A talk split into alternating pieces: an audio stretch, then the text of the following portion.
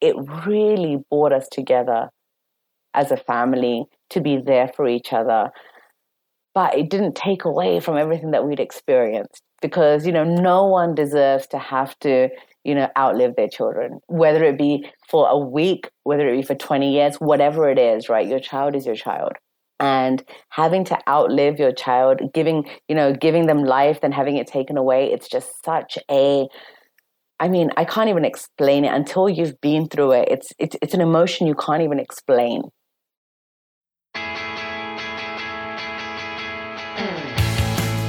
Welcome to And Then Everything Changed, a podcast about the pivotal moments in life and decisions that define us. I'm your host, Ronit Plank. Today, my guest is Simi Krishnan. She works in digital data strategy. Welcome, Simi. Hi, Ronit. Thank you so much for having me on. I'm really glad you're here. So, from your accent, I knew right away that you were not born in the U.S. Can you talk a little bit about your early upbringing? Sure thing. So you got it. I am actually from England. More specifically, I'm from London, just the east side of London. And that's kind of where I come from. It's where I was born and bred. It's my home. And I moved to the U.S. around 14 years ago now. And I live in the Chicago area. Mm-hmm. And you're married with children, and is your husband also from the UK? No, he's not actually. My husband is originally from India, but he moved to the US when he was younger, and he's kind of been here for a while now, and this is kind of where we've decided to settle and grow our family. Mm-hmm. And so how was that meeting of worlds between the UK and the US / having been born in India? Like, what were your common ground areas, and what were the areas that you had a lot of differences? It's kind of interesting because what I found with my husband is that we really had similar upbringings, regardless of being, across the oceans. It was very similar in that the way his parents had kind of instilled specific values in him was very similar to what my parents had kind of done. And my parents being first generation immigrants to the UK, I would have assumed it would have been slightly different, but his parents were also extremely forward thinking. So it was a very nice meeting of the minds, mm-hmm. and it fit really well. Mm-hmm. And you had similar visions for your family and for how you wanted to raise children? Oh, yeah, absolutely. And that was definitely something that was important to both of us. We both wanted a big family. We're very, very big on family time. Family is ultimate for us, like spending time with our children and kind of giving them everything in terms of experiences that we can, monetarily, whatever we can give them that, we deem they deserve. It's just, to us, that is our ultimate goal, and being able to provide them with this nurturing kind of environment that gives them the, ability to be the best versions of themselves. Mm-hmm. And did you, when you were younger, did you see yourself as a mother? Yes. Being a mm-hmm. mom is definitely something that was important to me. And I wouldn't have thought that because, I've been through my crazy days, everyone has as a teenager. And I never thought that it would be something that was important to me. But when I got to, I finished university and I started working, I was like, I do really want kids, because a lot of my, my cousins and my sister was having kids, and I just kind of I was like, I want that too. It's so important to me to have that bond, because of the bond that I had with my mom and my dad. It's huge, and it still impacts me today. Like, I am so close with my mom. She lives in London, and I speak to her about 4 times a day. Oh, wow. Yes. So I call her when I wake up, after I've had lunch, before I go to... I'm very kind of like connected with her. Has it been like that for a long time? Yes, absolutely. Specifically since my dad passed away, I feel it's extremely hard to be so far away and not be able to help her with daily things, silly things like if she wants to buy a new TV, she has to do it by herself. If she wants to buy, if she wants to get someone to help clean up the backyard, she has to do it by herself. So I feel kind of, I don't have that ability to be there for her because she's in London. I'm in Chicago. Mm-hmm. It's very difficult. But, having this ability to connect with her over, video chat, phone, seeing her grandkids every day. It just keeps that connection so alive that when she does come visit with us, it's like, okay, it's not that we haven't seen you in 6 months. Right. We totally saw you yesterday. Yeah. And you, when you were in college, you said later on you kind of realized you wanted to have kids and you knew that was for you. What did success in your life look like for you when you were coming up? What did you envision for yourself career-wise, romance-wise? What did making it look like to you? So for me, my career is extremely important, and there's nothing I can kind of, shade over on that. It's extremely important. I've worked super hard to kind of get to where I am, and it's not always been an easy journey, but it's something that I've really strived and, wanted for myself for so long. And I finally feel that I'm in a place where I'm really happy with what I'm doing. And it wasn't always like that, right? So so you asked, what did success look like for me? Success was definitely for me having a really straight cut path in my career and having that balance with my family. And when I first moved to the US, I didn't have that because I couldn't work. And that was a really, really kind of reality hit for me because I've never not worked. I've worked since I was 15 years old.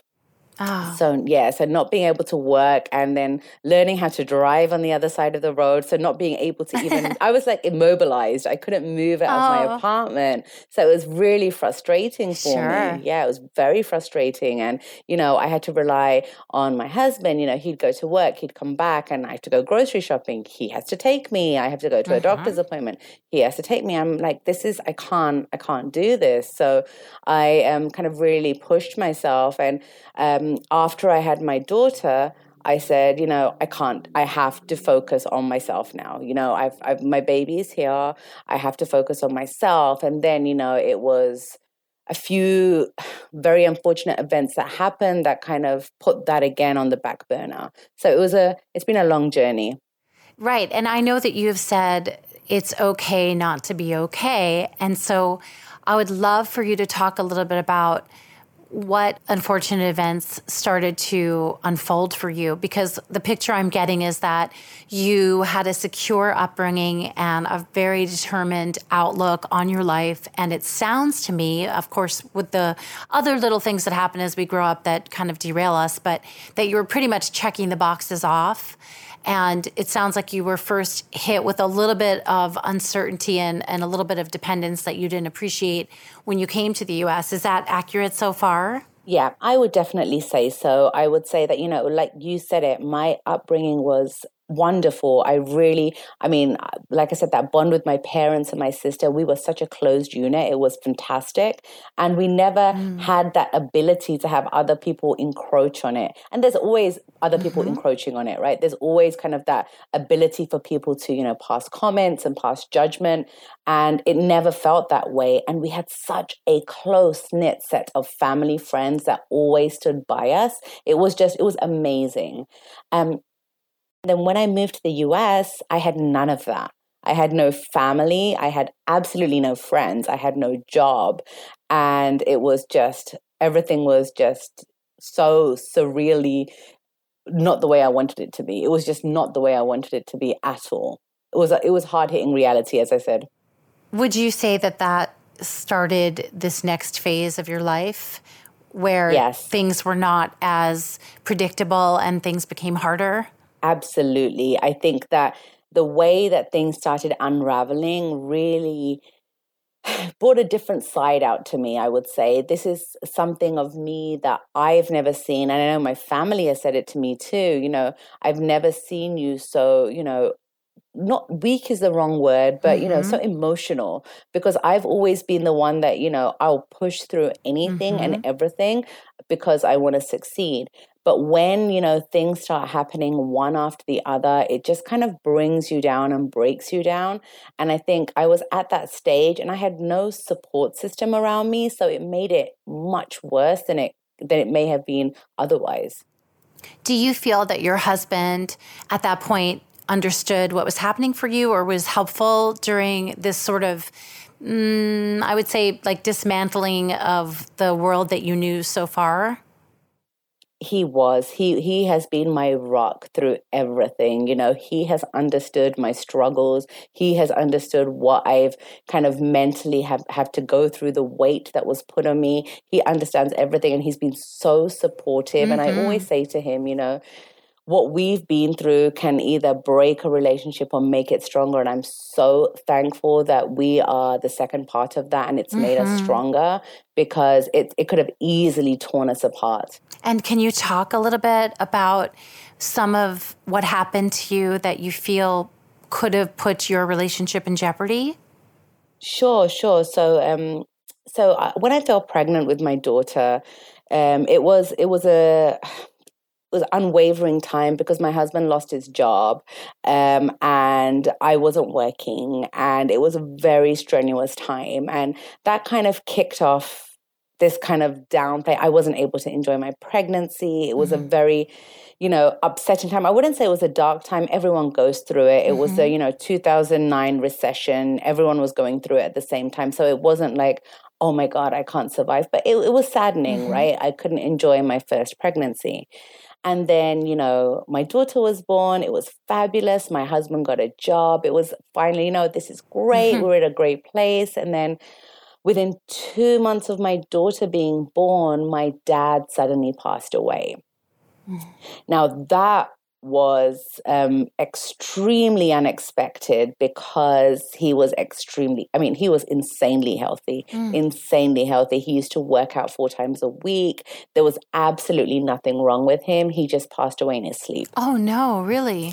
Yeah, it was just shocking. It was a shock to the system, and I was postpartum. So you can imagine all of those, hormones that are running through your body. You don't even know how you feel, and then this amplified, this just hits you in an amplified way, and it was just, oh my gosh, it was heart-wrenching. And, I still remember that night. We got the call at like 3 a.m. from my cousin telling us what had happened, and the shock was just, it was just unbearable. And it wasn't even that, like post that, to try and get to the UK to go and see, go for the funeral, I couldn't even leave because of this. I was on it's a whole, immigration issue, right? So I was waiting for my green card to arrive. So I was in a pre-green card state. So I couldn't leave the country until my green card came. And it was a disaster because, I had to go to the consulate on the day my dad had died to beg them to let me go. And I was sitting there for like 6 hours begging them. They wouldn't let me go. And I'm just like weeping on the floor. It was just, oh my God, I was holding my 2-month-old baby. Oh. My husband's with me. It was a disaster. And eventually, after 6 hours, they kind of gave me permission. I got to go. Oh, wow. Spent time with my family. It was a very, very tumultuous time. Sounds grueling. With the hormones. It was grueling. Yeah, grueling. That was definitely, the first big kind of rock to fall on our lives, I would say. Mm-hmm. And it was just, and in the midst of all of that, I got a call from my doctor who told me that, he had, done my post-pregnancy, scans and stuff, and he'd found something odd, and he believed that I had, stage 1 cervical cancer. Oh. So it just kind of like, are you serious? Right. Like right now, this is what I'm like. Right. It's actually like, you kind of have to laugh because I'm like, how am I supposed to deal with all of this? Like, how do I do this? Right. It's still am stuck on that image too of you, at the consulate trying to get permission to go, which that's a really, to imagine you crying and being there for 6 hours just feels like the beginning of such a vulnerability and such a weakening of whatever you had to build up for yourself. It was Ronit, when I tell you, that was definitely the top 2 worst days of my life, because the uncertainty, the sadness, the gut-wrenching pain, and then having to beg somebody to let me go. To not be in any control of it, to know that they were in charge, because that's what I mean. Like, this seems to be the part of your life where I don't know if you realized it or it just became the fact that, you know, it's very obvious what we don't have control of. And that can be a really hard thing to go through. And so you have them holding the strings, you have the loss of your father, and then you have this new unknown about your health all coming together. Yeah, and it was just, it was so surreal. You know, when I think about it now, I actually don't know how I kind of muddled through because there was just so many elements coming in and, you know, trying to filter out what I should be doing, what I shouldn't be doing. It was just so confusing, right? And it's just like a blur when I think about it now. But I mean, somehow we kind of figured it out. We kind of thought to ourselves, okay, what's the next step? What do we do? And kind of we did, when we were talking about my health, we started, you know, medication. But unfortunately, it kind of didn't work. So they suggested that we go with a procedure where they remove the bottom of my cervix. And so we went ahead with that, and it was actually super easy. The doctor was fantastic. It was great, actually. You know, I was up and walking within like 4 days. It was not painful. Yes, it was really good. And there was no ramification for future pregnancies or fertility, right? Nothing. Absolutely nothing. And actually, they said that, you know, every single PAP I've had since then has been absolutely fine, no issues. So I've never had any issues in that respect, which has been fantastic. So those 2 years, 1.5 years when we were going through that was very kind of strenuous. But since that surgery, it's been absolutely fine. And you hit on a great point. You said, you know, there was no kind of ramifications for future pregnancies. That was something that I definitely asked because we wanted to grow our family. We're like, okay, I'm better. I want to grow my family now. I'm ready to do that because I need to focus on, you know, me and myself and do something for our family, because I feel like my daughter and my husband had really been neglected by me because of the things that I had to go through. And so we thought, okay, you know, let's think about having another child. And, you know, we did, and we got pregnant, which was fantastic. You know, it was in 2012. My dad passed away in 2009. So, you know, we were at a place where I felt comfortable that I could do this. Everyone was really excited. But what happened was the pregnancy in itself was extremely excruciating. Really? So I had like bleeding from like early on, from like 7 weeks onwards, I would say I was bleeding, which is totally normal. So it's nothing to be really alarmed about. But when I was around 15 weeks, I started bleeding when I was at work, and I was rushed to the hospital, and they told me that I had previa. Placenta previa. So that essentially, you know, means your placenta is lying lower than it should. Nothing to be concerned about. The only kind of issue, maybe you'd have to have a C-section if the placenta doesn't move on its own. So nothing to be concerned about. You know, it's very common. So you didn't have to change your behavior, or did you have bed rest? So no, at this time, no, because it was just slight bleeding. It wasn't too bad. So it was just slight bleeding. So she said, no, it's fine. You know, modified, movements, no working out, nothing like that. So that's totally fine. I wasn't working out anyway, so I'm totally fine with that. It's a win-win. Yeah. It's a win-win, right? The doctor's telling me not to work out. I'm totally okay with that. But then... I remember this really clearly. It was Christmas Eve in 2012. And my friends had come to visit me, to come see me. I had... was on bed rest. Sorry, let me rewind back, actually. So when the doctor said no working out, post that 15 weeks, around 17 weeks, I had another bleed. And post that, the doctor put me on bed rest. So he did put me on bed rest around 17 weeks. So 2 weeks was fine, and at 17 weeks, they put me on bed rest. So on Christmas Eve 2012, my friends had come to visit, and I remember this really clearly because Christmas is a really, really big deal in our house. It's we do it really big. I mean, it's kind of our Christmas tree is like 12 feet. We do it's a really big deal, and you know.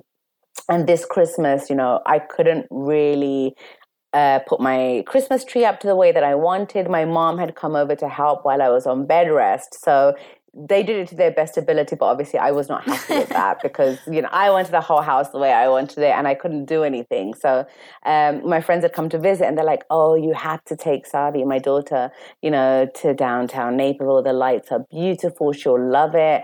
So I encouraged my husband. I said, take her out. You know, she hasn't done any of the Christmassy stuff we normally do. She hasn't gone to see Santa or anything. And she was 3 at the time. So he took her out. And my friends left, so it was me and my mom at home. And he came back about an hour and a half later. And I said to him, you know, you need to help me. I need to go to the bathroom.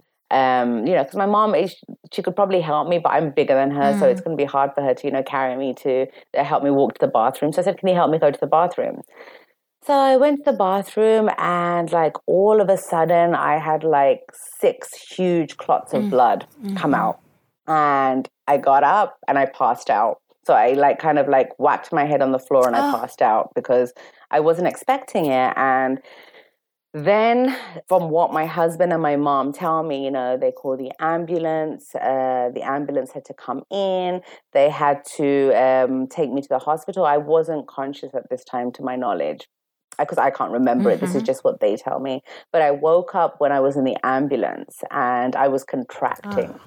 And I was a lot of pain and I didn't know what to do. And I was obviously screaming at the top of my voice because I didn't know where was I. I was in the bathroom a second ago. Now I'm in the ambulance and I didn't know what was going on. And, you know, they got me to the hospital and they gave me a shot of something that stopped my contractions and I went to sleep. And that's literally what I remember of Christmas Eve 2012. And when I woke up, it was Christmas morning. And, I mean, that's not how you imagine Christmas morning in this hospital room. Was everything all right? Did you have a concussion or? No concussion, but I had lost a lot of blood, And when I woke up on Christmas morning, the doctor came to see me. And so I think this probably happened. I probably got to the hospital and they gave me the shot. It was around 3 or 4 in the morning. So by the time I went to sleep and woke up, it was around maybe 8 a.m. And the doctor came in to see me and, you know, they told me, you've lost a lot of blood. The baby looks fine, but, you know, we are concerned. We can't stop your contractions. I'm like, well, do something, right? Yeah. Like, help me, do something.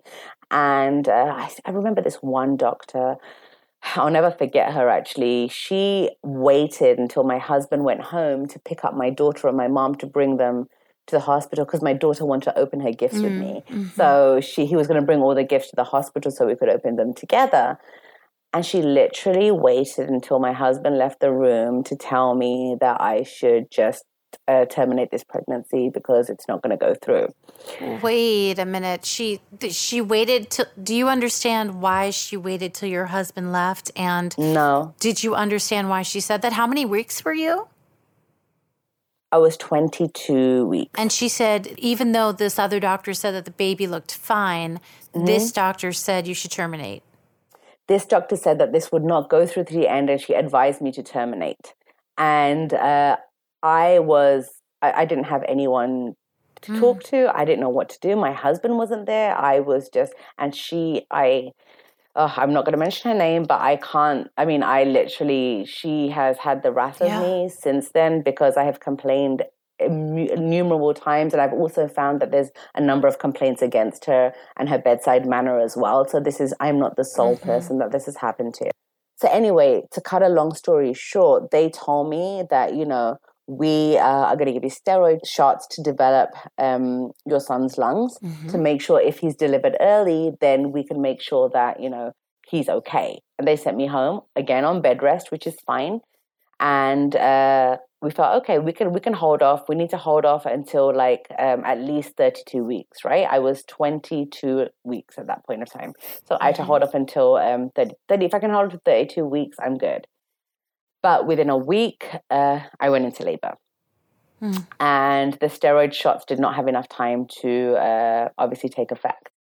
And I went to the hospital and I delivered my beautiful boy at 23 weeks and 6 days. And he obviously was extremely weak and they rushed him to the NICU. And the kind of on the other side of the coin, because of what my body had gone through and the amount of blood I'd lost, I was in an extremely fragile situation too. Like my temperature shot up to like 106. Oh no. And yeah, and they had to give me an ice bath to cool me down. And then while they were doing that, they had to like pump me to make sure that, you know, I could get enough milk to feed him. And my body wasn't ready to produce the milk. And, you know, I was using these hospital grade pumps to get as much of this milk out as possible. And it was just, my body couldn't handle it. It was just so, I was so weak. My body was so weak. My baby was so weak. And, you know, it was just a horrible, horrible gut-wrenching situation to be in. And it seems like you, I mean, am I accurate in saying that you had not recouped your strength emotionally or physically as of yet? Like you had just been in this ongoing chain of events where you were continuously vulnerable and weak. And yeah, it just, you got it. It just kept getting worse and worse and worse. And I had not got to that point where I could just be okay. And it was just downward after downward after downward spiral. And this was just the ultimate, you know, rock bottom. It was just rock bottom because I could do nothing. There was nothing I could do to help him. Had they told you, did you and your husband have a sense of, I know what the optimal week, the week that was 32 weeks you're trying to get to, but had they told you what to expect or where you were in terms of your baby's ability to thrive being born at this time? They said this. They said that at 24 weeks was the bare minimum where they'd seen success. And even if they'd seen success, you know, there's extreme deficits such as cerebral palsy, brain bleeds, brain dysfunction, emphysema, and all of these things because the lungs aren't developed. And Nian, my son, was he would have had severe cerebral palsy, as well as he had two brain bleeds as well, as well as emphysema. So he had all three. And so when he eventually passed at 7 days old, he passed of emphysema. Emphysema was the cause because his lungs just weren't strong enough. I'm sorry. Thank you. I appreciate that. It was an extremely, extremely, I can't even think about that time now. It was just such a, like I said, it was a blur. And I had not even had the chance to recover from everything else that had happened. And this was just like I was definitely on the lower, like at the bottom where bottom can go. I was lower than rock bottom, definitely at that point of time. Was your husband, were you in the hospital for that whole 7 days or had you gone home? They sent me home after 2 days because I was okay. After they'd recouped my body, they sent me home, but I was at the NICU. My husband and I were at the NICU at the, you know, as soon as the sun was up till the moment the sun was down, we were at the hospital. And thankfully my mom was there to look after my older daughter. So I didn't even have to worry about her. So my mom was with her the whole time. So it was just me and my husband were at the hospital literally like 17, 18 hours a day. You know, part of that trauma too is the actual event is so traumatic and terrifying. But in my, like, from my vantage point, trying to even have a regular morning or trying to even do anything in the house or with your daughter while the baby is in the hospital and all this worry is swirling seems to be equally as traumatic. It is. And she sensed that, you know, my daughter's an old soul. She knows me and her are very connected and extremely connected actually. And she gets me. I know it sounds really weird to say that, but she totally, she knows. And so she was so mature and so understanding that she never once, like, she literally refused to open her Christmas gifts until everything was okay. You know, she saw, you know, mommy and daddy crying, like, unbearably crying. It wasn't like a normal, you know, shedding a tear. She saw us sobbing and wailing and she understood, you know, and I can't hide that from her because this is the reality of our life. right? We lost her brother. That's our family. Yeah. No, it's her brother. It's our son. It's my mom's grandson. You know, this is all things that we have to face reality on. And she was so amazing to that. And even, you know, for his funeral, we only had, you know, us. It was only us there. And it was so traumatic when we went to spread his ashes and everything. But it really brought us together as a family to be there for each other. But it didn't take away from everything that we'd experienced because, you know, no one deserves to have to, you know, outlive their children, whether it be for a week, whether it be for 20 years, whatever it is, right? Your child is your child. And having to outlive your child, giving them life, then having it taken away, it's just such a, I mean, I can't even explain it until you've been through it. It's an emotion you can't even explain. It's so different than anything else. And like I said, I've had losses, but losing a child is just, it's a different path, and it's a club that no one wants to be a part of, but if you are, you actually really cherish the other members because you understand what they're going through. They get you, and they understand what you're going through, and you can lean on each other. And it's a long road to recovery. How did that go for you? What were the next weeks and months and, I don't know, years like for you? And you know, that really, it was a disaster. I mean, I'm going to be perfectly honest with you. It was a disaster because what I did, as I did so well, and I think I've mentioned it a couple of times, I put it on the back burner because I could not focus on that right now. I did not let myself grieve. I did not, you know, for the first month, yes, I let myself grieve. Then I'm like, no, I'm done. Same thing I did with my dad. No, I'm done. I have to be done. I've got to focus on other things, right? Did you feel like you were able to shut it down, though? I mean, maybe not on the deeper level, but were you convinced that you had it compartmentalized? I was convinced I had it compartmentalized. And, you know, this is something that my husband and I always, you know, fought on, because he's like, why are you doing this? You know, we need to talk about this. We need to get it out. And I'm like, no, I'm good. I'm good. You know, I'm strong. I can come through anything. And this is what I did. And it was... for a year and a half, you know, I did not think about it because I did not want to, because I knew that if I did, I wouldn't be able to deal with it. And so I chose to put it right there in the pit of my stomach where I didn't have to think about it. And now, in retrospect, it was obviously the worst decision that I could have made. But also, when I got to that point of understanding my grief, I am now able to really work through it at such a different level. So yes, it was bad at that time that I compartmentalized it. But when I realized what I had done, I was able to grieve and understand and give myself this level of mental wellness that I had never given myself before. Never. I had never. The way that I treat myself now, Ronit, is something that I've never done for myself in my whole, 39 years of existence. It's never something, I've never prioritized my mental health and myself first ever. It's always been about, what is that? What do I need to do this? What do I need to do this? How do I get that finished? What does my daughter need? What does my husband need? What does my mom need? It's never, what do I need? It's never been about that, you know? Do you understand how much of that was nature and how much of that was nurture? I don't know. I mean, nurture, I would say, played a big role in it because, you know, my parents were those first-generation immigrants. They worked so hard, right, to do everything for us as a family. And that, to me, was a really key component of what I wanted to be.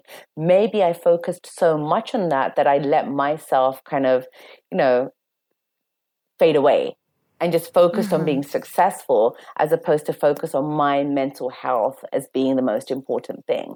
And, you know, at that point of time, that was right. That was the right thing to do. But at this point of time, when I've had so much trauma, you know, back-to-back trauma, that was not the right thing to do, because I could not heal after any single one of those events. Instead, the trauma and the sadness and the hurt just kept building up bigger and bigger and bigger until it just burst. And I couldn't take it anymore. And then it wasn't in your control anyway. It wasn't. No, it wasn't in my control. Mm-hmm. So can you talk about what happened? I mean, if you pushed it aside and you tried to move ahead after this certain amount of time that you deemed was appropriate or enough, mm-hmm. how did you then embrace it or work through it and get to where you are now? What happened? So it was actually on my son. So post losing Nian, we got pregnant again, which was something we both didn't want. We did not want another child after that loss, which is funny because we both wanted a really big family. And after we lost Nian, we're like, no, we don't want any more kids. We can't. Mm-hmm. We can't. That pregnancy just broke us. You know, I can't even think about having to go through that again. But we got pregnant. And funnily enough, it was the easiest pregnancy ever. And, you know, it was amazing.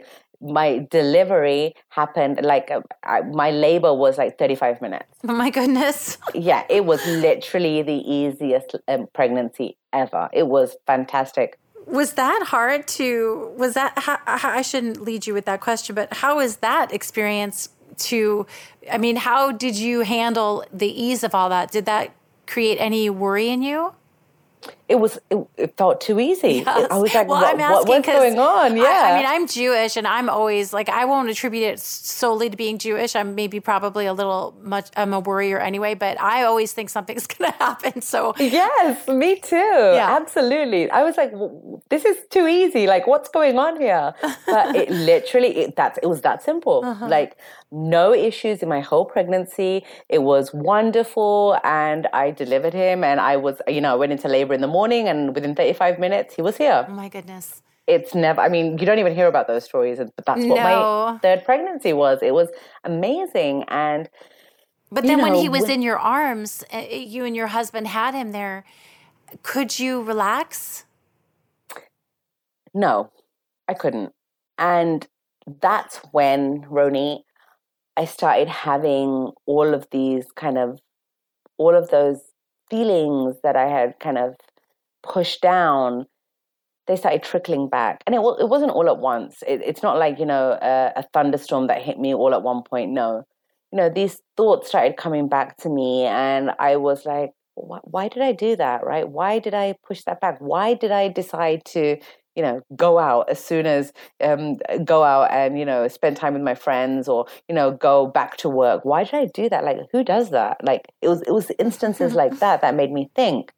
And what was I thinking? And, on his first birthday, I had a couple of friends over, just a small party for him.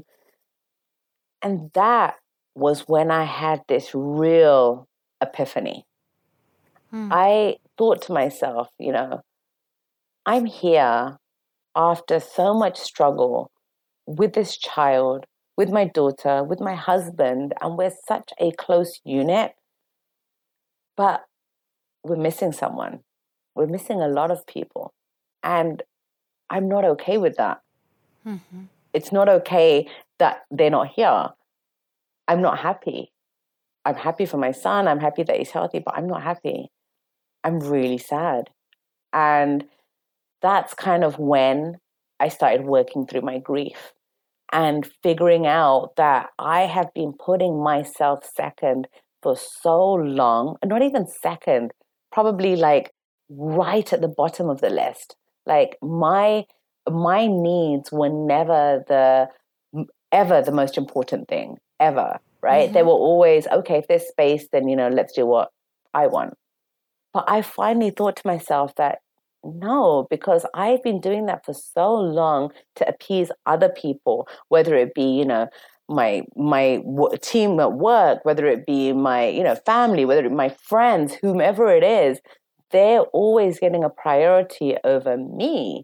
And I have not had that ability to ever embrace what's happened to me, grieve for it, and ever even love myself, because I've always been on this mission to achieve something or get to this end goal or overcome this situation, that I've never just been able to be me and discover who I am and how do I deal with this? How do I want to deal with this? And you mentioned that that is something that you kind of just embraced on your own, that it's not because of a reason. It's just the way you operated. Yeah, and it was life-changing for me, Ronnie. I mean, I can't even tell you. It was just being able to start grieving changed my perspective on so many aspects of my life that it's literally changed the way I live today. Wow. Yeah, it's been huge for me, and people that know me will really recognize that change in me and see who I was to what I've become. And I mean, I unabashedly tell people now, you know, I don't want to, I'm not a people pleaser anymore at all. And that was a big part of who I was, you know, a big part of who I was being a people pleaser, because, you know, I don't want to burden someone with my grief. I don't want to burden someone with my, you know, issues. I'll do everything to make everyone else happy, but, you know, I don't want to burden them with my stuff. Would you say in a way that one of the changes is that you're more vulnerable? Definitely. I'm definitely more vulnerable right now. But I'm also, vulnerability, I think, is stacked against a strength that I never had before, but not a strength in pushing through, a strength in embracing my faults and my flaws. Right, which is that also I've heard before, and I know Brene Brown talks about this too, which is that vulnerability, people may think of it as a weakness, but it's actually an asset. And in embracing, it sounds to me like in embracing the grief that you were feeling that you buried, you allowed yourself to feel it, and then you didn't have to be afraid of what you'd feel if you felt it. Yes, exactly. That kind of ability to do that, just it changed my whole perspective on how I even wanted to live my life. But did you do that by yourself? Did you have help? How did you get to that? I don't want to say it was all me, because it's not all me, but I do think that, you know, my husband played a huge part in helping me get through this, because he recognized the way I was dealing with my grief was not that it's not normal. Everyone deals with grief in different ways, but he's like, how are you doing this? And his constant questioning of me made me question myself, right? And made me sit down, look in the mirror and said, what am I doing? Like, is this what I want to do? Or is this what someone else wants me to do? Because they don't want to deal with my issues. Who am I? Right? Because after being, you know, around for this many years, I did not know who I was. And having that moment where I sat there and I looked at my son, you know, eating his smash cake on his first birthday and realizing who was missing from the room, you know, that moment literally took my breath away, because it made me realize that I'm not okay. I can say it as many times until I'm blue in the face that I'm fine. I'm not okay. And from that, I'm not okay, I got to the point of, it's okay not to be okay, because I don't think I'll ever be fine. And I'm okay with that, because I lost a child, right? If I'm ever okay with that, then I'm doing something that I'm not it's not me, because I lost a part of me that was a huge part of me, and that will never, ever, ever change. And I am never going to be 100% okay, and I'm okay with that. Do you believe that a lot of people are not 100% okay, and that everyone feels sort of patched together? I do, but I think a lot of people refuse to believe that they're not okay. A lot of people like to depict, specifically in this social media era, that their life is perfect. And, you know, it very well may be. There's nothing, you know, everyone's perfection is their own. Mm-hmm. But I do believe that, you know, there's always something in your life that you're not okay with, and you don't necessarily want to address it because it takes away from the perfection you've created and the environment that you've created. And I really believe that to get to that mental health, the mental wellness that you want, because it's so important, it's about understanding you as a person, understanding your self-worth, understanding your self-love, and how to appreciate every aspect, whether it be negative or whether it be positive, right? Because being able to embrace all of that and accept all of that makes you into, in my belief, this new person that is so much more powerful than this perfect, you know, depiction that you've created. Mm-hmm. And so how do you get through the tough days now? You know, there's definitely fewer tough days than there are easy days, and then there are good days now, for sure. But the tough days come, and they come hard, and I let myself cry, I let myself weep. You know, I look through his photos, which I actually have never shared with anybody. Only my husband and I have ever seen those photos. Mm-hmm. Not even my daughter's seen those, because they're, to me, close to my heart, and they're for us only, because that's our family. Mm-hmm. And that's my choice, you know. Previously, someone would have asked me to show it to them. I would have agreed. I will not now, because that's mine, and that's my person. That's my son, and my choice.